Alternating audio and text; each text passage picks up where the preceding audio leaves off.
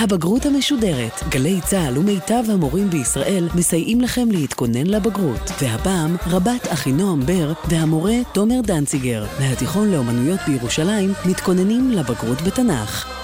שלום, אני אחינועם בר. עכשיו חיילת, אבל עד ממש לא מזמן הייתי תלמידה בתיכון, שכמוכם ניסתה ללמוד לבגרויות. בדיוק בשביל זה אנחנו מביאים לכם כאן בגל"צ את הבגרות המשודרת, בתנ"ך הפעם, כדי שתלמדו דרך האוזניים. לידי נמצא המורה תומר דנציגר. שלום, תומר. שלום לאחינועם. שלום. תומר, בשיעור שנלמד היום, באילו פרקים לבגרות נעסוק? אנחנו נעסוק בפרק של נביאי אמת ושקר. נתחיל בפרק י"ח בספר דברים, פסוקים 9 עד 22. וכמובן החוויה הנבואית של ירמיהו, דברים פרק כ', ונסיים עם ספר דברים פרק כ"ג, פסוק 25 עד 32.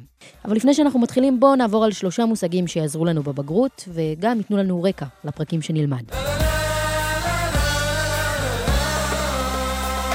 המושג הראשון, נבואת נחמה ונבואת תוכחה. נהוג לחלק את הנבואות לשני סוגים. נבואת נחמה, נבואה שבה הנביא בא ואומר שיהיה בסדר, מנחם את העם, נבואה טובה. לעומתה נבואה רעה נקראת נבואת תוכחה, הנביא מוכיח את העם, אומר לו להפסיק לעשות מעשים רעים, ומודיע לו שאם הוא לא יפסיק לעשות מעשים רעים, יבוא יג... אסון. יגיע העונש. אכן. המושג השני, מגיה. כישוף, שימוש בטכניקות על-טבעיות שונות לגילוי העתיד או השפעה ושינוי המציאות.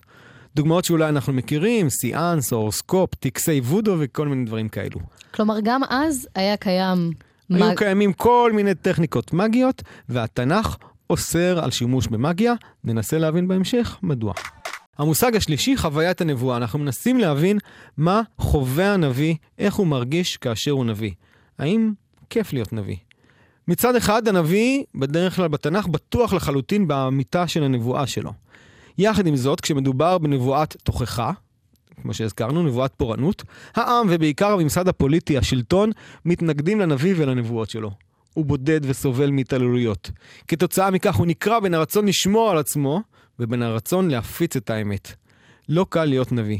ניתן לחשוב גם היום על אנשים עם אידיאולוגיה חזקה, בדרך כלל מהקצוות הפוליטיים, שדעתם נדחית על ידי רוב החברה, הם סובלים מבדידות והשפלה, ובכל אופן ממשיכים לפעול ולסבול. האם הם נביאי שקר או נביאי אמת? שאלה טובה. עכשיו כשיש לנו רקע, בוא נלמד את הפרקים עצמם. אוקיי, okay, כמו שאמרנו, הפרק הראשון שאנחנו לומדים, פרק י"ח מספר דברים, פסוקים 9 עד 22. אני רק מזכיר לשנייה, ספר דברים, יש בו נאומים של משה רבינו לעם ישראל, לפני הכניסה של העם לארץ. הפרק שאנחנו רואים הוא פרק שמדבר על נבואה, ואנחנו נשאל את עצמנו, מיהו נביא האמת? כיצד אפשר לזהות אותו? מה התפקיד שלו? אומר משה רבינו בפסוק ט' לעם ישראל: כי אתה בא אל הארץ אשר אדוני אלוהיך נותן לך. לא תלמד לעשות כתועבות הגויים מהם. לא ימצא בך מעביר בנו וביתו באש, קוסם קסמים, מעונן ומנחש ומכשף. כל מיני טכניקות מגיות. חלקם אנחנו יודעים מה זה, חלקם אנחנו לא יודעים. להעביר בנו וביתו באש, כנראה סוג של הקרבת קורבן ילדים. לקסום קסמים, לעונן, להסתכל בעננים ולראות, לחזות לפי זה מה יהיה בעתיד, קצת כמו אורסקופ של ימינו. לנחש ולכשף, כל הדברים האלו, משה רבנו קורא להם תועבות. וחובר חבר ושואל או ועידוני ודורש אל המתים, שזה ממש סיאנס, לדרוש אל המתים. כי תועבת אדוני כל עושה אלה, ובגלל התועבות האלו, אדוני אלוהיך מוריש אותם מפניך. דורש משה רבנו מעם ישראל, תמים תהיה עם אדוני אלוהיך. כי הגויים האלה, אשר אתה יורש אותם, אל מעוננים ואל קוסמים ישמעו, ואתה לא כן. אתה הולך להיכנס לארץ כנען, אומר משה רבנו. שם נמצאים עמים שעושים את כל הטכניקות המאגיות האלו. ממך, ממכם, מעם ישראל, אני דורש תמימות. תיזהרו לכם. תיזהרו אל לכם. תתפתו, אל תתפתו. לכם יש רק אלוהים אחד. החטא שבגללו האנשים שנמצאים בארץ, החטא שבגללו הם יוצאים, שהשם מוריש אותם ומכניס אתכם, זה החטאים של חוסר התמימות של שימוש במאגיות האלו, המאגיות האסורות. יש פה שאלה מעניינת שהפסוקים מעלים. השאלה היא, למה אסור לנו להשתמש בטכניקות הללו כיהודים? נכון, כעם ישראל. אין פה טענה, לפחות לא בצורה הברורה, שהטכניקות הללו הן לא אמיתיות. זהו, ל... זה לא פוסק, מאגיות נכון. לא עובדות. נכון. אלוהים דורש שנהיה תמימים איתו. הדרך שבה אנחנו יכולים לגלות את העתיד, היא אך ורק באמצעותו. וזה מה שהוא הולך להגיד לנו בפסוקים הבאים. אנחנו באמצע פסוק 14. ואתה לא כן נתן לך השם אלוהיך. אלא מה יש לך? מה האלטרנטיבה לכל התועבות האלו של ידיעת העתיד? פסוק ט"ו. נביא מקרבך מאחיך כמוני יקים לך אדוני אלוהיך, אליו תשמעון. אומר משה, כמו שאני נביא, ככה גם השם ישלח נביאים נוספים מאחיך מתוך העם, ואליו אתה צריך להקשיב. ככל אשר שאלת מי אם אדוני אלוהיך בחורב ביום הקהל לאמור, לא אוסף לשמוע את כל אדוני אלוהי, ואת האש הגדולה הזאת לא אראה עוד ולא אמות. מזכיר לנו פה משה רבינו מעמד הר סיני. שני הדיברות הראשונים אמר השם בצורה ישירה אל העם. לעם זה היה קשה מדי המפגש הבלתי אמצעי עם אלוהים, הוא ביקש ממשה שיתווך בינו לבין העם. ולכן משה עלה על הר סיני, הוריד את הדיברות. ויאמר השם אליי, היטיבו אשר דיברו בהחלט, אני מוכן שהדרך שלי לתקשר עם העם הזה יהיה באמצעות נביאים.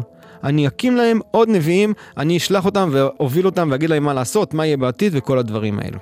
פסוק י"ח, אנחנו ממשיכים. נביא יקים להם מקרב אחיהם כמוך, ונתתי דבריי בפיו, ודיבר אליהם את כל אשר אצווינו. שימי לב, חייבים להקשיב. והיה האיש אשר לא ישמע אל דבריי אשר ידבר בשמי, אנוכי אדרוש מאמו. אם נביא מדבר והמישהו לא מקשיב לו, אנוכי אדרוש מאמו. השם אומר, ואני אדרוש את העונש מהאדם הזה ואני אתן לו עונש. אך, וכאן מגיע הנביא מהסוג האחר, נביא השקר, הנביא אשר יזיד לדבר דבר בשמי. את אשר לא ציוויתי לדבר, ואשר ידבר בשם אלוהים אחרים, הוא מת הנביא ההוא. בעצם עושה פה הפרדה, שם. השם עושה פה הפרדה בין נביאי אמת לנביאי שקר. נכון. הוא אומר, נביאי אמת זה נביאים ש... מדברים בשמו של השם. נכון, ונביאי שקר? שני סוגים. נביא שקר הראשון זה אחד שמדבר בשמו של אלוהים, בשמו של השם, כשהשם בכלל לא דיבר איתו. נביא שקר מהסוג השני, זה נביא שמדבר אל עם ישראל בשם אלוהים אחרים. גם הוא נביא שקר, והעונש של שניהם מוות. עכשיו מגיעה השאלה המעניינת בפסוק כ"א. וכי תאמר בלבבך, היכן נדע את הדבר הזה? היכן נדע את הדבר אשר לא דיברו השם? איך אני יכול לדעת אם מגיע אליי בן אדם, טוען שהוא נביא אמת, ומדבר בשם השם? איך נדע את הדבר שלא דיברו השם? תשובה בפסוק כ"ב. אשר ידבר הנביא בשם השם, ולא יהיה הדבר ולא יבוא, אם הנבואה שלו לא מתממשת... זה אומר שהוא נביא שקר. הוא הדבר שלו דיברו השם. כלומר, הזמן יוכיח אם אתה נכון. נביא אמת או נביא שקר. בז... אמרת התגשם, אמת. נכון אמרת מאוד. אמרת לא התגשם, שקר. נכון. בזדון דיברו הנביא, לא תגור ממנו. אם אתה מגלה שהדברים לא קרו, הוא הזיד, הוא חטא, ואתה לא צריך לפחד ממנו, ואתה צריך לתת לו את העונש שמגיע לנביא שקר, עונש מוות. מוות. עכשיו, מה הבעיה בפתרון הזה? שצריך לחכות זמן כדי לדעת אם אתה מעולה, מעולה. הנביא שמדבר, אני מקשיב לו, ואני לא יכול לדעת אם הוא נביא אמת או נביא שקר. רק בדיעבד, אם הדברים שלו לא יתממשו, אני מגלה שהוא נביא שקר. מה יעשה העם? בדרך כלל נוהגים לחשוב שפעם היה הרבה יותר קל, הנביאים באו ואמרו לעם מה לעשות, והיה ברור לכולם מה לעשות. מסתבר שזה לא כל כך פשוט. רק בדיעבד ניתן לדעת אה, מי נביא אמת ומי נביא שקר. בזמן אמת זה מאוד מאוד קשה. אחלה. בוא נעשה הפסקה קצרה, תומר, כדי לעשות לנו סיכום של פרק י"ח בדברים. אז הפרק הזה, נאום של משה לעם, שבו הוא מזהיר אותם מפני עיסוק במאגיה בשביל לגלות את העתיד. אסור לכם להשתמש בכלים האלו. אתם צריכים שיהיה לכם רק ערוץ אחד שבו אתם מתקשרים איתי באמצעות נביאים שאני אשלח. בדיוק כמו ששלחתי אותך, משה רבינו, אומר השם, אני אשלח נביאים נוספים, שהנביאים האלו יבואו ויגידו לכם מה לעשות. מי שלא יקשיב לנביא, יקבל עונש. בנוסף, יש חשש שיגיעו אנשים שידברו דברים בשם אלוהים, שאלוהים לא אמר להם, או נביאים, שמדברים בשם אלוהים אחרים. את שני הנביאים האלו צריך להרוג, כי הם נביאי שקר. איך יודעים מי נביא שקר? הערנו. מחכים ורואים. מחכים ורואים, וזה הקושי של ההבחנה הזאת.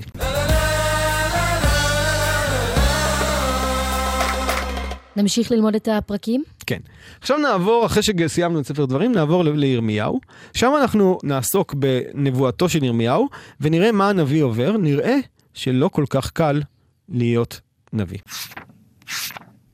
60 שניות על הפסוק "מה לתבן את הבר". המחלוקת של ירמיהו עם נביאי השקר בנוגע למשמעות עבודת הקורבנות של העם, ובנוגע ליחס הפוליטי הנכון כלפי בבל, העסיקה אותו רבות. בשל כך הוא מנסה בפרק כ"ג, פסוקים 25 עד 32, להציג את ההבדל בינו, נביא האמת, ובינם, נביאי השקר. לטענת ירמיהו, הם חולמים חלומות סתמיים, ומציגים לעם מצג שווא, כאילו מדובר בדברי נבואה. ירמיהו חושש שנבואות השקר גורמות לעם לשכוח את שמו של אדוני. לעומתם, הנבואה של ירמיהו ושל שאר נביאי האמת לא מבוססת על חלום, אלא על דיבור מפורש של האל. דברי השם הם כמו פטיש שמפוצץ סלעים. זוהי נבואה חזקה, מתפרצת, בלתי ניתנת לעצירה, לפעמים היא גם מכאיבה, כמו נבואות התוכחה של ירמיהו. אין לערבב בין שני סוגי הנבואות, אומר ירמיהו, או בלשונו המטאפורית, מה לתבן את הבר. התבן זה הקש, והבר, התבואה, הגרעינים שראויים לאכילה. כמו שצריך להפריד את התבן מהבר, כך יש להבחין בין נבואות השקר ובין נבואת האמת שמביעה את דבריו הברורים של האל. נביאי השקר, ממשיך ירמיהו, יענשו על השקרים שלהם, על כך שהם מטעים את העם, ומציגים מצג שווא כאילו האל שלח אותם. ירמיהו, אחד הנביאים החשובים, מזהיר את העם מפני ההתנהגות שלהם, אומר להם שהם לא יכולים לסמוך על מה שקורה בירושלים, על עבודת הקורבנות שלהם, שיש חשש גדול שירושלים הולכת להיחרב בגלל החטאים המוסריים, ובגלל החטאים הדתיים, בגלל העבודה זרה, זה שהם עובדים אלים נוספים בנוסף להשם, מקריבים להם וכולי. ירמיהו מודיע שבית המקדש יחרב, וכאן נכנס פרק כ'. וישמע פשחור בן נימר הכהן, והוא פקיד נגיד בבית השם, את ירמיהו ניבא את הדברים האלו. מסופר לנו על פה בחור, או איש, בשם פשחור, הוא כהן, והוא פקיד נגיד בבית השם, הוא איש חשוב בבית השם, אחראי על המשמעת. הוא שומע את ירמיהו שאומר שיכול להיות שבית המקדש יחרב אם עם ישראל לא ישוב בו ממעשיהם הרעים. מה עושה פשחור לירמיהו? קודם כל הוא לא, הוא לא שמח, הוא כי לא זה שמח. העבודה שלו. נכון. כאשר ירמיהו בא ואומר שהכוהנים לא עושים את העבודה שלהם כמו שצריך, שהעבודה שלהם לא עוזרת להם לשמור על העם, זה מאוד מאוד מרגיז את מעמד הכוהנים ואת השלטון. ופשחור הוא אחד- אדם בעל כוח, אדם בעל כוח, וכנראה אחראי על המשמעת בבית המקדש. אז מה הוא עושה לו? ויכה פשחור את ירמיהו הנביא, וייתן אותו על המהפכת אשר בשער בנימין העליון, אשר בבית השם. מה זה מהפכת? לא יודע, אבל זה כנראה משהו לא נעים, כנראה אה, נתלה הפוך, הוא מרביץ לו לפני כן, אחרי זה תולה אותו הפוך, שם אותו בצינוק, לזמן מה? מסכן. ירמיהו. פסוק ג', ויהי ממחרת, ירמיהו היה שם במהפכת הזאת, לילה שלם. כנראה, ויוצא פשחור את ירמיהו מן המהפכת. מה לפי דעתך יקרה עכשיו? מה שהגיוני שיקרה זה שירמיהו אחרי הלילה הזה יבין שטוב, די, אני נוטש את מה שאלוהים אמר לי להגיד, לא רוצה, זה לא טוב לי, היה לי לא כיף במהפכת. לא כיף במהפכת. וילך הביתה. אבל מה קורה? בדיוק הפוך. ירמיהו עוזר כוח וגבורה ואומר, לא פשחור קרא אדוני שמך כי אם מגור מסביב. וואו, וואו, וואו. וואו וואו וואו, איך קיללו בתנ"כית. אומר ירמיהו לפשחור, אתה תגרום להרבה הרבה מגור, מגור פחד מסביבך, אתה הולך לחטוף על מה שעשית לי, אתה הולך לחטוף על זה שאתה לא מקשיב לי. שימי לב, מי האיש החזק? פשחור. מי האיש החלש? ירמיהו. והוא לא מוותר על האמת שלו. הוא ממשיך, פסוק ד' כי כה אמר אדוני, הנני נתנך למגור לך ולכל אוהביך. ונפלו בחרב אויביהם ועיניך רואות, ואת כל יהודה אתן ביד מלך בבל, ויגלם בבלה, ויקם בחרב. אחרי שירמיהו יוצא מהמהפכת, הוא אומר לפשחור, לא מעניין אותי מה שתעשו לי, אני עם האמת שלי. אתה הולך עם כל העם פה מסביב לגלות בבל. ונתתי את כל חוסן העיר הזאת, ואת כל יגיעה, ואת כל יקרה, ואת כל אוצרות מלכי יהודה אתן ביד אויביהם, ובזזום ולקחום והביאום בבלה. אתם הולכים לחטוף בראש בצורה קשה, הולכים לבזוז את העיר הזאת, את ירושלים, את כל אוצרות מלכי יהודה, הכל יבזז, ואתה פשחור, וכל יושבי ביתך תלכו בשבי, ובבל תבוא, ושם תמות, ושם תיקבר.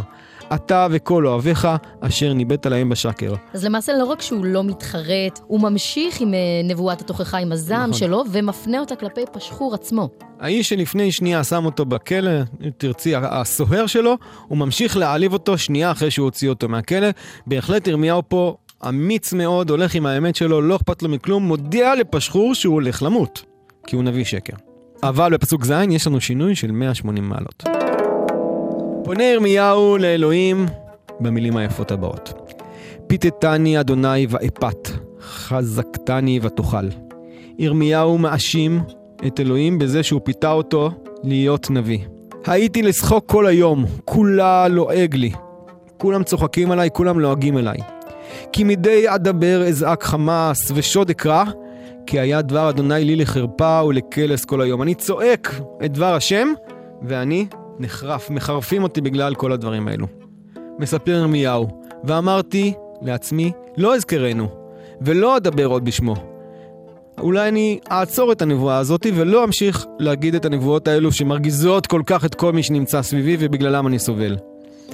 והיה בליבי כאש בוערת, עצור בעצמיי, ונלאיתי כלכל ולא אוכל. כאש בוערת, ציורי, ירמיהו. בהחלט, הוא פסוקים, מלא כאב. פסוקים יפים, שאומר ירמיהו, אני סובל, אבל אני סובל בשביל האמת. בשבילך, זו האמת שלי, לא בשבילך, לך. לא בשבילך. האמת פה בוערת בתוכי, כן? מקודם הוא האשים את אלוהים שהוא פיתה אותו, אבל פה יש קצת משהו אחר.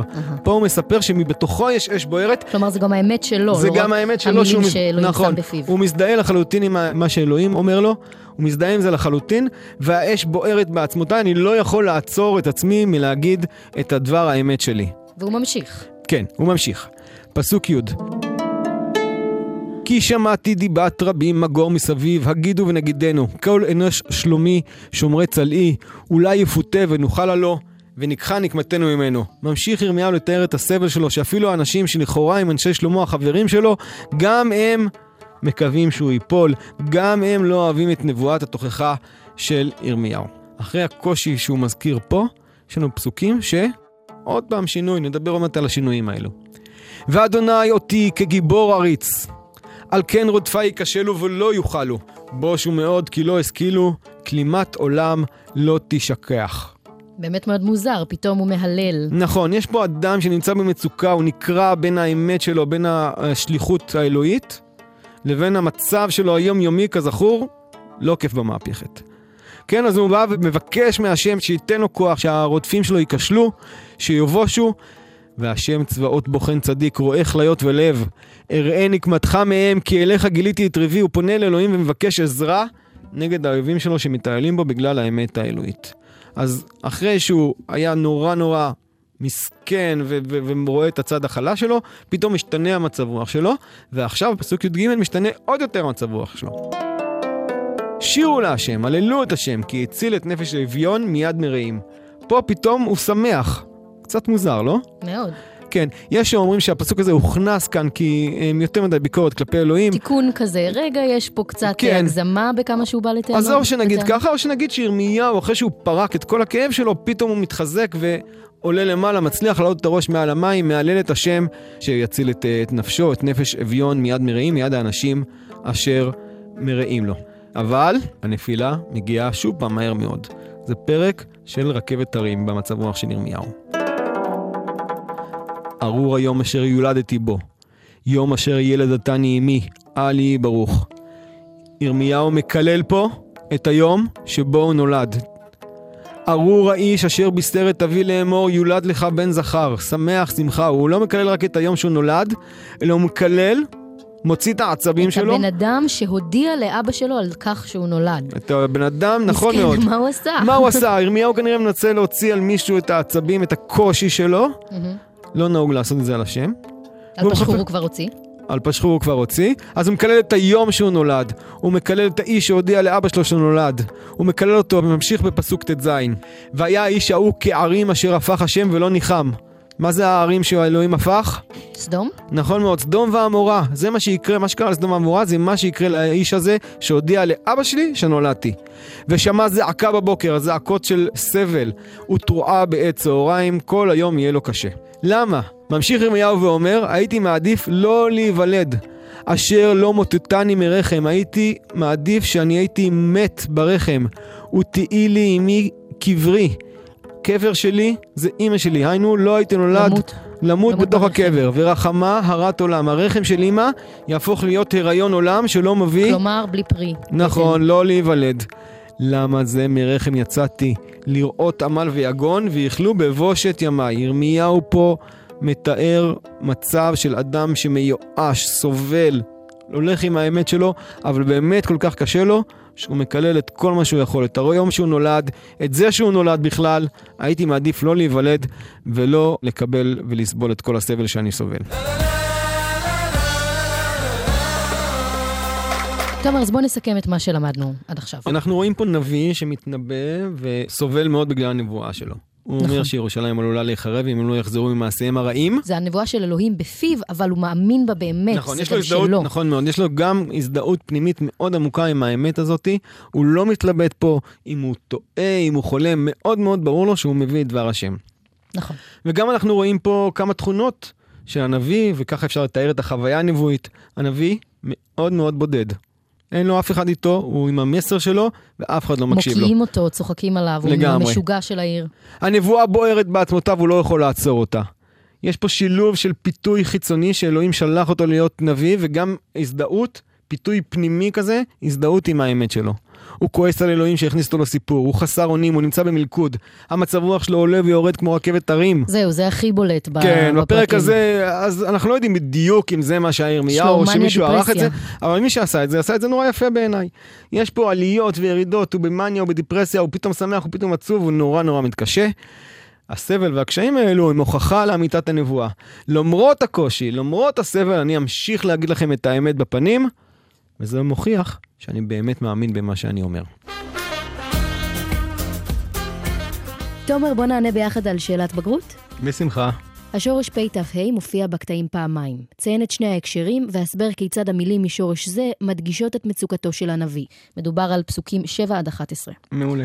אז אני יודעת על אחד, יאללה. פסוק ז'. נכון? פתתני השם ויפת. התפתיתי. התפתיתי. השם כן. פיתה אותי לומר את נבואתו, נכון. ואני עשיתי זאת ועכשיו אני מוכה, נכון. ותלו אותי. השם פיתה אותי עוד יותר, השם פיתה אותי להיות נביא. ואני הסכמתי, לא הבנתי אז את כל ההשלכות של זה. כשהגעת אליי לפני כמה שנים ואמרת לי בוא תהיה נביא, לא הבנתי בדיוק מה זה אומר, לא ידעתי שאני צריך לקחת על עצמי את כל העול ואת כל הסבל הזה. סבבה, ומתי עוד פעם אה, מופיע השורש פ"ה? זה פסוק י', שם מדובר על אנשי שלמה של אה, ירמיהו, החברים שלו, שגם הם נשבר להם מכל הנבואות של ירמיהו. גם הם, כתוב בפסוק י', אולי יפותה ונוכל לו וניקחה נקמתנו ממנו. מי שהיו חברים שלי פעם, אומר ירמיהו, גם הם רוצים לפתות אותי בכל מיני חטאים, לתפוס אותי כבר, לשים אותי בכלא, להתפטר ממני ולהעלים אותי. אז יש לנו פיתוי אחד שהשם מפתה את ירמיהו, ופיתוי נוסף, שירמיהו אומר שהאנשים שהיו פעם חברים שלו, מנסים לפתות אותו על מנת שהוא ייעלם להם מהחיים עם כל הנבואות התוכחה שלו.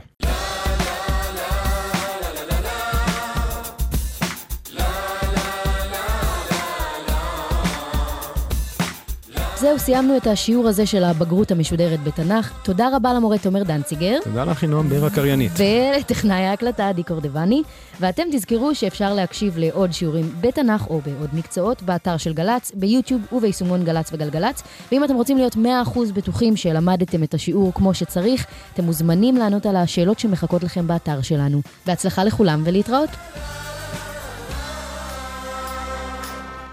הבגרות המשודרת, רבת אחינועם בר התכוננה עם המורה תומר דנציגר לבגרות בתנ"ך. מפיק ראשי ניתאי ענבי, עורכת הדיגיטל אלונה בלקין, עורך דיגיטל ראשי ברק חיימוביץ', עורכת אחראית מאיה להט קרמן.